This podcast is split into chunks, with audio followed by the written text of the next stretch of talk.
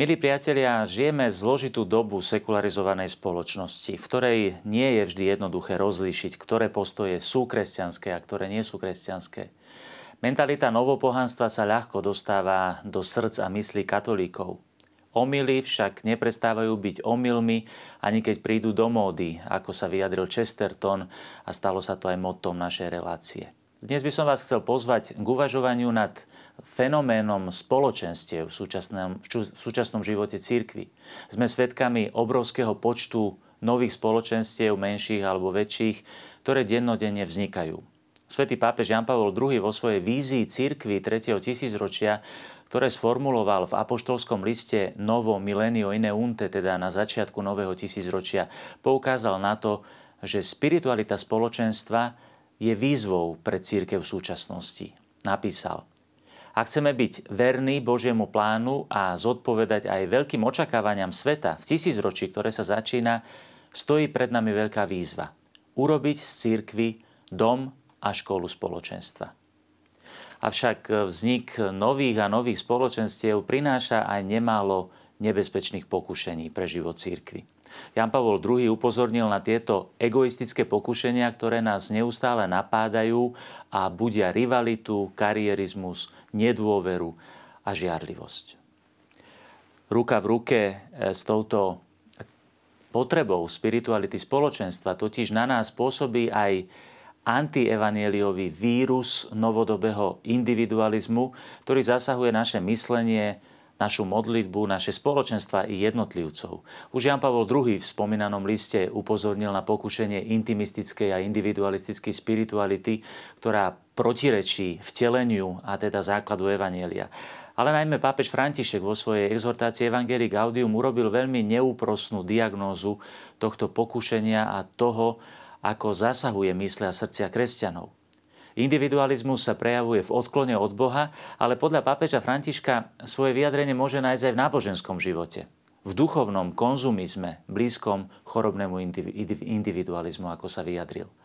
Pápež František používa veľmi bohatú terminológiu, ktorou vyjadruje najrozmanitejšie prejavy individualizmu v kresťanskom živote – intimizmus, autoreferencialita, konzumizmus, teológia prosperity, spiritualita blahobytu, egoizmus, exkluzivita, imanentizmus, gnosticizmus, polarizácia a tak ďalej a tak ďalej.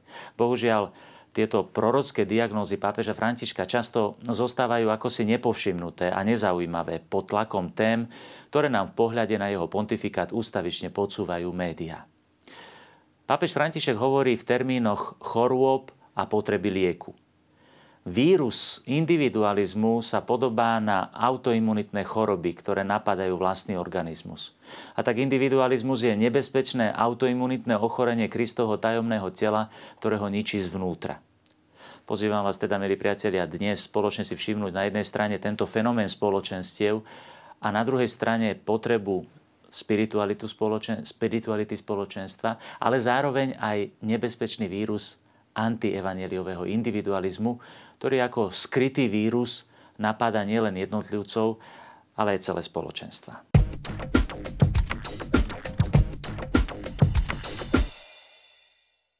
Priatelia, už v jednej z predchádzajúcich častí našej relácie v kontexte som sa dotkol témy polarizácie cirkvy v súvislosti so synodou biskupov a s exhortáciou pápeža Františka Amoris Letícia.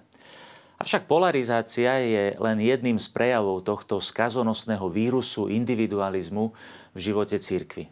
Skúsme si všimnúť širší kontext tejto choroby, ktorá zasahuje sekulárnu spoločnosť, ale aj cirkev samotnú. Pápež František v exhortácii Evangelii Gaudium upozorňuje, že individualizmus bol prítomný v starovekej pohanskej kultúre a kresťanstvo ponúklo voči tejto individualistickej kultúre kultúrnu alternatívu, ktorá mala obrovský civilizačný potenciál. Túto alternatívu ukazujú eh, biblické napomenutia, ktoré nás s veľkou rozhodnosťou pozývajú na bratskú lásku, pokornú a štedrú službu, spravodlivosť a milosrdenstvo voči chudobným. Pápež František upozorňuje, že toto dôležité kritérium, aby sa pavlovské spoločenstva nenechali zlákať individualistickým štýlom života pohanov, je veľmi aktuálne aj v súčasnom kontexte, v ktorom existuje tendencia vývoja nového individualistického sveta. Súčasná kultúra nás privádza k istému zatvrdnutiu srdca i mysle, keď zabúdame, zabávame sa a prichádzame priam do extázy vďaka veľkým možnostiam konzumu a zábavy, ktoré táto spoločnosť ponúka. Pápež František hovorí, že postmoderný a globalizovaný individualizmus preferuje životný štýl, ktorý oslabuje rozvoj a stabilitu zväzkov medzi osobami a poškodzuje rodinné puta.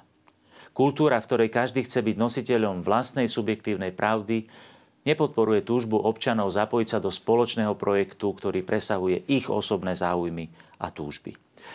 Pápež ponúka neúprosnú diagnózu tejto choroby ako nebezpečného vírusu, ktorý má tendenciu zasahovať aj kresťanov. Citujem, Veľkým nebezpečenstvom v dnešnom svete, poznačenom rôznorodou a vtieravou ponukou konzumizmu, je sebecký smútok, ktorý vyviera z pohodlného a skúpeho srdca, z horúčkovitého vyhľadávania povrchných radostí, z izolovaného svedomia. Keď sa vnútorný život uzavrie do vlastných záujmov, nezostane v ňom miesto pre druhých. Chudobní tam už nemajú priestor. Boží hlas nepočuť, ustane sladká radosť z jeho lásky, vyhasne entuziasmus pre konanie dobra. Aj veriacim hrozí vážne a trvalé riziko, hovorí pápež František. A pápež upozorňuje, že existujú rafinované spôsoby, akým tento individualizmus zasahuje aj nás kresťanov. Nie je to len to očividné svetáctvo, ktoré sa prejavuje odpadom od Boha a zanechaním náboženských praktík. Zasahuje aj samotné náboženské prežívanie. A pápež ho nazýva rafinovaným duchovným svetáctvom. Toto zosvedčenie píše, berie na seba mnohé podoby podľa typu človeka a situácie, do ktorej sa vkráda. Keďže je naviazané na snahu o vonkajškovosť, nie vždy ho sprevádzajú verejné hriechy a navonok sa všetko môže javiť úplne v poriadku. Keby však preniklo do cirkvy, konštatuje pápež František, bolo by o mnoho zničujúcejšie než ktorékoľvek iné zosvedčenia čisto morálneho charakteru. Toto svetáctvo predstavuje rafinované formy individualizmu a egoizmu. Upozorňuje na dva protichodné postoje, E, ktoré však majú spoločnú črtu individualizmu. Pápež František hovorí, že prvým z nich je čaro gnosticizmu, viery uzatvorenej do subjektivizmu, v ktorom človek zaujíma len, človeka zaujíma len určitá skúsenosť alebo určitý rad úvah a poznatkov, ktoré vraj dokážu priniesť útechu a svetlo, ale daný človek v konečnom dôsledku zostáva pre ne zatvorený v imanencii svojho vlastného rozumu a citov. A druhým je opačný, pol, teda egocentrický, prometeovský neopelagianizmus tých, ktorí sa v podstate spoliehajú len na vlastné sily, cítia sa nadradení nad druhými, pretože sa riadia určitými normami, alebo pretože sú neochvejne verní istému katolickému štýlu z minulosti. Tento imanentizmus, tento individualizmus, ktorý majú oba tieto póly spoločné, je akousi autoimunitnou chorobou vnútri Kristovho tajomného tela. Takéto dusivé zosvedčenie je predstierané náboženstvo, v ktorom v skutočnosti nie je Boha. A bolo by zaujímavé všimnúť si, ako tento individualizmus zasahuje aj život modlitby. Tento individualizmus v modlitbe sa nazýva intimizmus, ako ho nazýva pápež František. Dokonca aj modlitba sa stáva miestom nášho bezbrehého citového egoizmu, kde hľadáme nie Boha, ale len svoje vlastné sentimentálne uspokojenie. Je to istá forma duchovného konzumizmu, kde sa hľadá nie obratenie srdca, zmena života, ale len vlastné emocionálne sebauspokojenie. Už v jednej z našich predchádzajúcich relácií sme upozornili na jednu z fóriem takéhoto falošného evanielia, založeného na egoizme, ktorý sa nazýva teológia prosperity. O pokušeniach v modlitbe sa môžeme vrátiť e, k týmto pokušeniam niekedy inokedy. Ale všimnime si dnes hlavne to, ako zasahuje tento individualizmus spoločenstva. Individualizmus sa šíri ako mor v spoločnosti.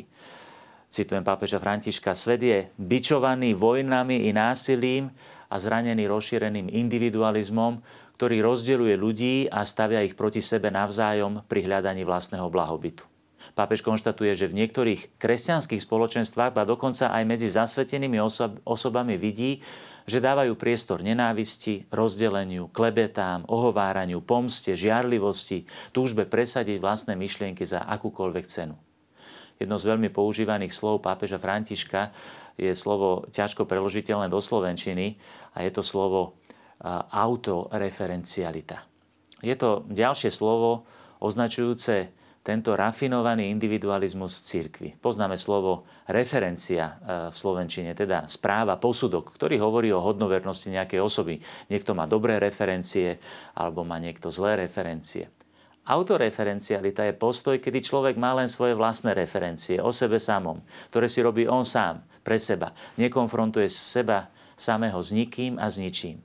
Je to zahľadenosť do seba grecko-rímska kultúra nám e, ponúka odstrašujúci príbeh Narcisa, ktorý sa zamiloval do svojho vlastného obrazu v zrkadle jazera, čo mu prinies, prinieslo záhubu. Nie je svet plný takýchto narcisticky založených ľudí, zahladených do seba. Nie sme svedkami istých foriem duchovného autizmu. Tu nejde len o samolúbých ľudí, ktorí sa radi pozerajú do zrkadla, Ide o samolúbosť oveľa jemnejšiu, samolúbosť, ktorá svoj pohľad na svet pokladá za najlepší, najdokonalejší. Ide o samolúbosť, ktorá rada poučuje a nerada počúva. Je to samolúbosť, ktorá dáva do centra svoj pohľad na svet, svoj názor, svoju skúsenosť, svoj pocit. Inými slovami, individualizmus, ktorý nevidí ďalej ako svoje plány, svoje očakávania, svoje predstavy. A takýto moderný, emancipovaný, do seba zahľadený človek je podobný pohanskému narcisovi. Dnes sa veľa hovorí o potrebe sebavedomia. Toto sebavedomie je svetáckým zrkadlom, v ktorom človek s obdivom hľadí na seba samého, vo svojej sebestrednosti a samolúbosti. Je to narcistické zrkadlo svetackého človeka. Sebavedomie potom plodí svoj vôľu. Autoreferenciálny človek alebo spoločenstvo je do seba zahľadené spoločenstvo, ktoré nepotrebuje cudzie dobré alebo zlé referencie, vystačí si samo. Nekonfrontuje sa so žiadnou autoritou, s ničím a nikým mimo seba. V konečnom dôsledku sa nevie konfrontovať ani s Bohom a s Božím slovom, skôr hodnotí druhých. V liste Sv. Jakuba čítame o tomto e, autoreferenciálnom postoji. Svetý Jakub napísal, lebo kto iba počúva slovo a neuskutočňuje ho, podobá sa mužovi, čo si v zrkadle prezerá svoju prirodzenú tvár. Pozrie sa na seba, odíde a hneď zabudne, aký je. Ale kto sa zahľadí do dokonalého zákona slobody a vytrvá, kto nie je zabudlivý poslucháč, ale uskutočňovateľ diela, ten bude blahoslavený pre svoje skutky. Tak kresťanstvo zdôrazňuje nie slovo sebavedomie, ale svedomie. Je to pohľad na seba s niekým iným, ako som ja sám. Je to pohľad na seba, ktorý je formovaný spolu s Bohom, spolu s autoritami, s bratmi a sestrami. On do mňa vložil svoju podobu. Je to pohľad na seba, ale vytvorený spolu s Bohom, ktorý na mňa hľadí. Spolu s bratmi a sestrami. Je to pohľad na seba, ktorý pomáha odhaľovať Boží pohľad na mňa takého, aký som. Svedomie, teda svedomie neplodí svoj vôľu ako sebavedomie, ale poslušnosť viery. Kto sa zahľadí do zrkadla Božieho obrazu, kto sa zahľadí do svedomia, ktoré odhaľuje tento Boží obraz, ten poslúcha autoreferenciálny človek či spoločenstvo ani nevie, čo to poslušnosť je. Ak, tak vyžaduje poslušnosť, ale nevie poslúchať.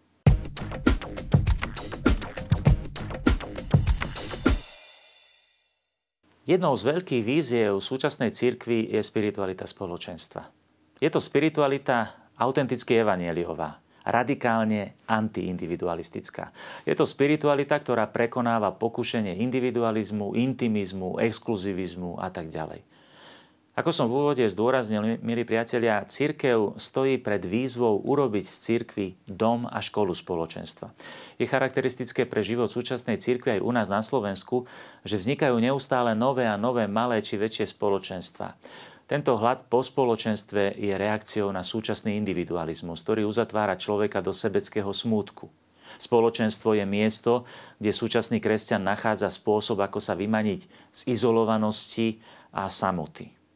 Spoločenstva sa stávajú miestami prijatia, záujmu od druhého a stávajú sa aj bunkami obnovy církvy, miestami intenzívnej modlitby, formácie, služby, Církev po druhom Vatikánskom koncile začala reformu v zmysle tejto spirituality spoločenstva. Na celocirkevnej úrovni štruktúr cirkvy sa zaviedli ako nástroje spoločenstva biskupské synody, konferencie biskupov, ktoré umocňujú spoločenstvo medzi biskupmi, prezbiterské rady či kňazské rekolekcie, ktoré podporujú spoločenstvo kňazov, pastoračné ekonomické rady, ktoré podporujú umocnenie spoločenstva medzi kňazmi a lajkmi, Dennodenne vznikajú nové a nové spoločenstva a združenia veriacich. Lenže tieto iniciatívy nemôžu stačiť. ak nezmeníme v nás mentalitu individualizmu a egoizmu. Potrebujeme v prvom rade objaviť spiritualitu spoločenstva. A to je viac ako založiť novú štruktúru, nové spoločenstvo, nové združenie.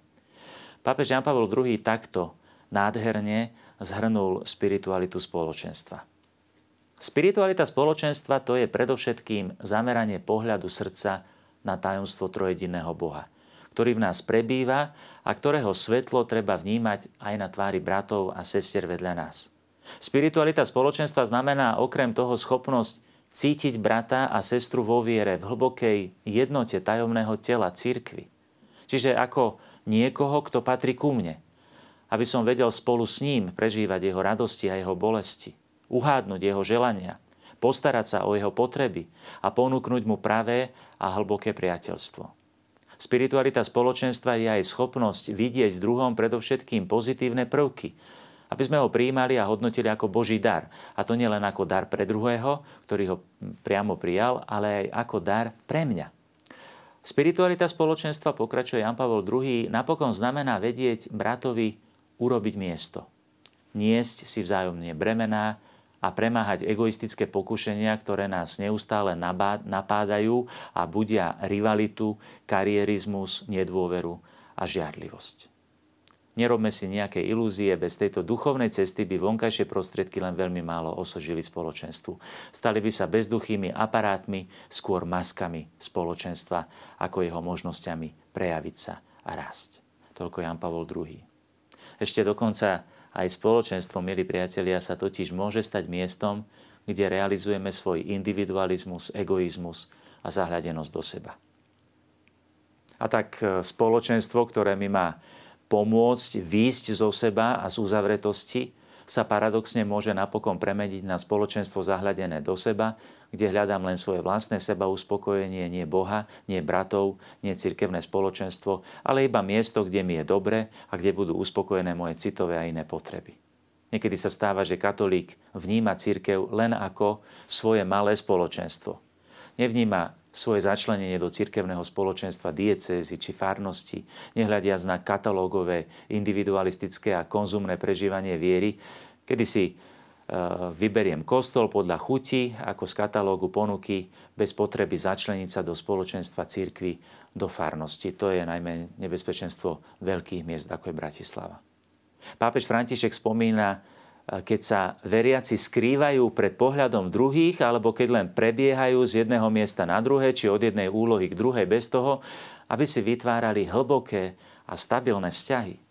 Nové a nové spoločenstvá sú iste aj reakciou na istú neplodnosť farských spoločenstiev, na isté klerikálne a uzavreté tendencie individualizmu v samotných štruktúrach miestnej cirkvi. Častou príčinou býva, píše pápež František, že spoločenstvám chýba nákazlivý apoštolský zápal a tak druhých nenadchýňajú, nie sú príťažlivé.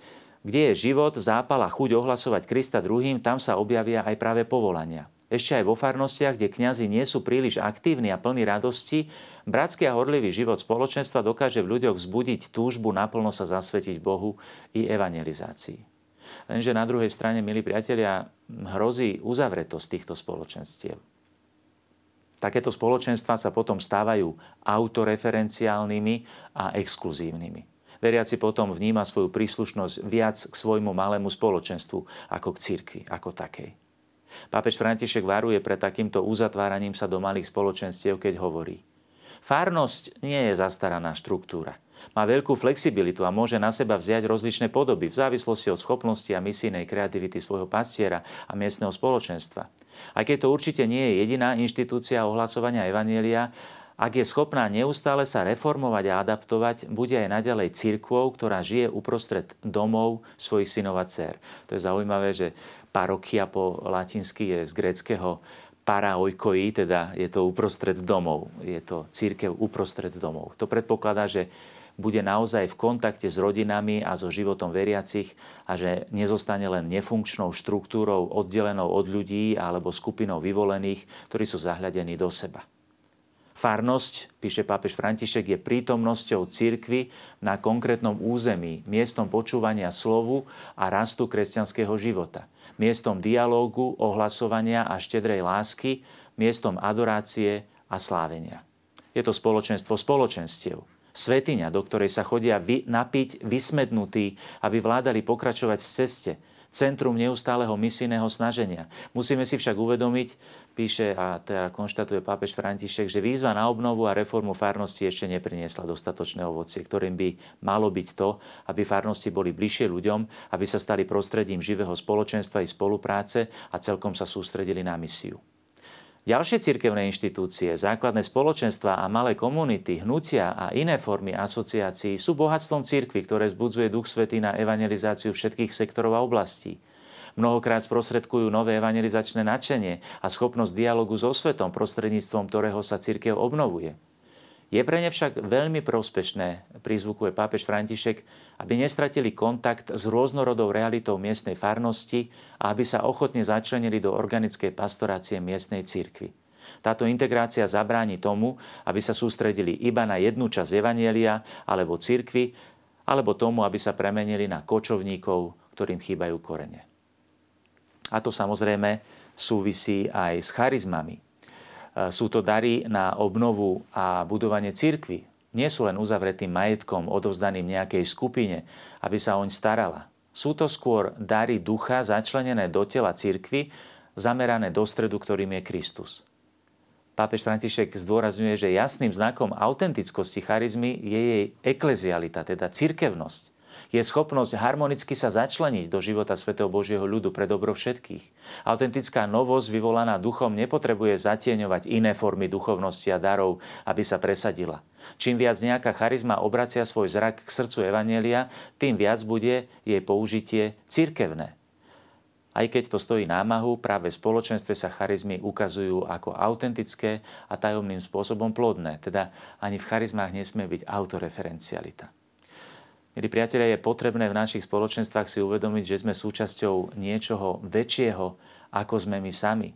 Že nie sme jediní a najlepší v církvi, ale máme žiť spolu s církvou a v církvi. V uzavretosti v spoločenstvách, z uzavretosti v spoločenstvách vyplýva aj istý aktivizmus. Nie je potrebné kopiť aktivity. Stačilo by si všímať, čo robia druhí, zúčastniť sa aj na ponukách druhých, vnímať iné spoločenstva, cirkevné štruktúry a reality ako niečo, čo patrí ku mne, nie niečo, čo sa ma netýka. V cirkvi sme všetci na jednej strane, na Ježišovej strane a patríme jedných druhým.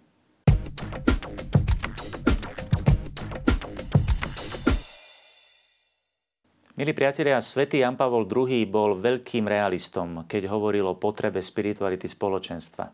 Niekedy sa spoločenstva dávajú do protikladu s právnymi nariadeniami, s cirkevným právom a hierarchickou štruktúrou cirkvy. Svetý Jan Pavol II vysvetlil, že spiritualita spoločenstva i právna štruktúra cirkvy sa potrebujú navzájom. Povedal, ak teda právnická múdrosť kladená kladením presných pravidiel pre angažovanosť ukazuje hierarchickú štruktúru cirkvy a zaháňa pokušenia svojvôle i nespravodlivých nárokov, spiritualita spoločenstva poskytuje inštitucionálnym prvkom dušu a vedie k dôvere a otvorenosti, ktorá plne zodpoveda dôstojnosti a zodpovednosti každého člena Božieho ľudu. Teda môžeme to zhrnúť, že cirkevné právo a pravidlá cirkvy nás chránia pred individualizmom, svojvôľou a egoizmom. Na druhej strane spiritualita spoločenstva nás chráni predtým, aby sa církev stala uzavretou a skostnatelou inštitúciou bez života. Múzeum. V kódexe kanonického práva nájdeme v druhej knihe o Božom ľude kapitoly o združeniach veriacich. Hovorí sa tam o verejných združeniach a súkromných združeniach. Združenia a spoločenstva v cirkvi vznikajú samozrejme spontánne a vychádzajú zo životného prostredia a potrieb veriacich. Cirkevné právo však chráni takéto spoločenstva pred pokušeniami individualizmu a autoreferenciality, zahladenosti do seba, a to tým, že ich podrobuje cirkevnej autorite. Väčšina malých spoločenstiev vzniká napríklad vo farnosti a pod dohľadom a múdrym vedením a sprevádzaním miestneho kňaza ako cirkevnej autority. Takéto spoločenstva a združenia nazývame súkromnými, ale cirkevné právo upozorňuje, že nejaké súkromné združenie veriacich sa v cirkvi neuznáva, ak jeho štatút nepreskúmala kompetentná vrchnosť. To znamená, že by malo mať takéto združenie alebo spoločenstvo štatút, ktoré schváli kompetentná cirkevná vrchnosť. Potom existujú aj verejné združenia ako spoločenstva veriacich, v ktorých sa klerici alebo lajci alebo klerici a lajci spoločne usilujú spoločnou činnosťou pestovať dokonalejší život alebo napomáhať verejný kult, alebo kresťanskú náuku, alebo iné diela apoštolátu, čiže podujatia evangelizácie, vykonávať skutky nábožnosti alebo dobročinnej lásky a kresťanským duchom oživovať častný poriadok. Cirkevné právo hovorí, že veriaci majú vstupovať najmä do takých združení, ktoré kompetentná cirkevná vrchnosť buď zriadila, buď pochválila, alebo odporúčala. Teda niekedy netreba zakladať nové a nové spoločenstva, ale poobzerať sa a často zistíme, že už jestvujú spoločenstva schválené a, a chválené církvou, v ktorých by sme mali, mohli nájsť zázemie pre svoj kresťanský rast. Niekedy sa niektoré súkromné spoločenstvá a združenia nazývajú katolickými už len z toho dôvodu, pretože ich členovia sú katolíci. Cirkevné právo zdôrazňuje, že to nie je také jednoduché. Citujem. Nijaké združenie si nemá privlastniť označenie katolické, ak na to nedala súhlas kompetentná cirkevná vrchnosť. Teda ak nemá štatút, ak to nie je verejné združenie alebo súkromné, ktoré je schválené církvou v štatúte. Musím konštatovať, milí priatelia, že väčšina kresťanských spoločenstiev v katolickom prostredí na Slovensku nemá dnes žiadne oficiálne cirkevné schválenie. To samozrejme neznamená, že sú mimo cirkvi alebo proti cirkvi. Mnohé z nich prinášajú mnoho dobra a pod vedením duchovných pastierov sú pekne začlenené do miestnej cirkvi, diecezy či farnosti. Treba však podotknúť a zdôrazniť, že pokušenie svojvôle a autoreferenciality a individualizmu je naozaj veľké. A právnická múdrosť cirkvi nás má e, pred nimi chrániť. Zakončil, zakončil by som slovami pápeža Františka, ktoré zazneli e, počas Turíc v jeho homílii. Kráčanie spoločne s církvou pod vedením pastierov, ktorí majú osobitnú charizmu a úrad, je znakom činnosti Ducha Svetého. Eklezialita, církevnosť je základnou charakteristikou každého kresťana, každého spoločenstva, každého hnutia. Církev je tá, ktorá mi prináša Krista a mňa prináša Kristovi. Paralelné cesty sú také nebezpečné.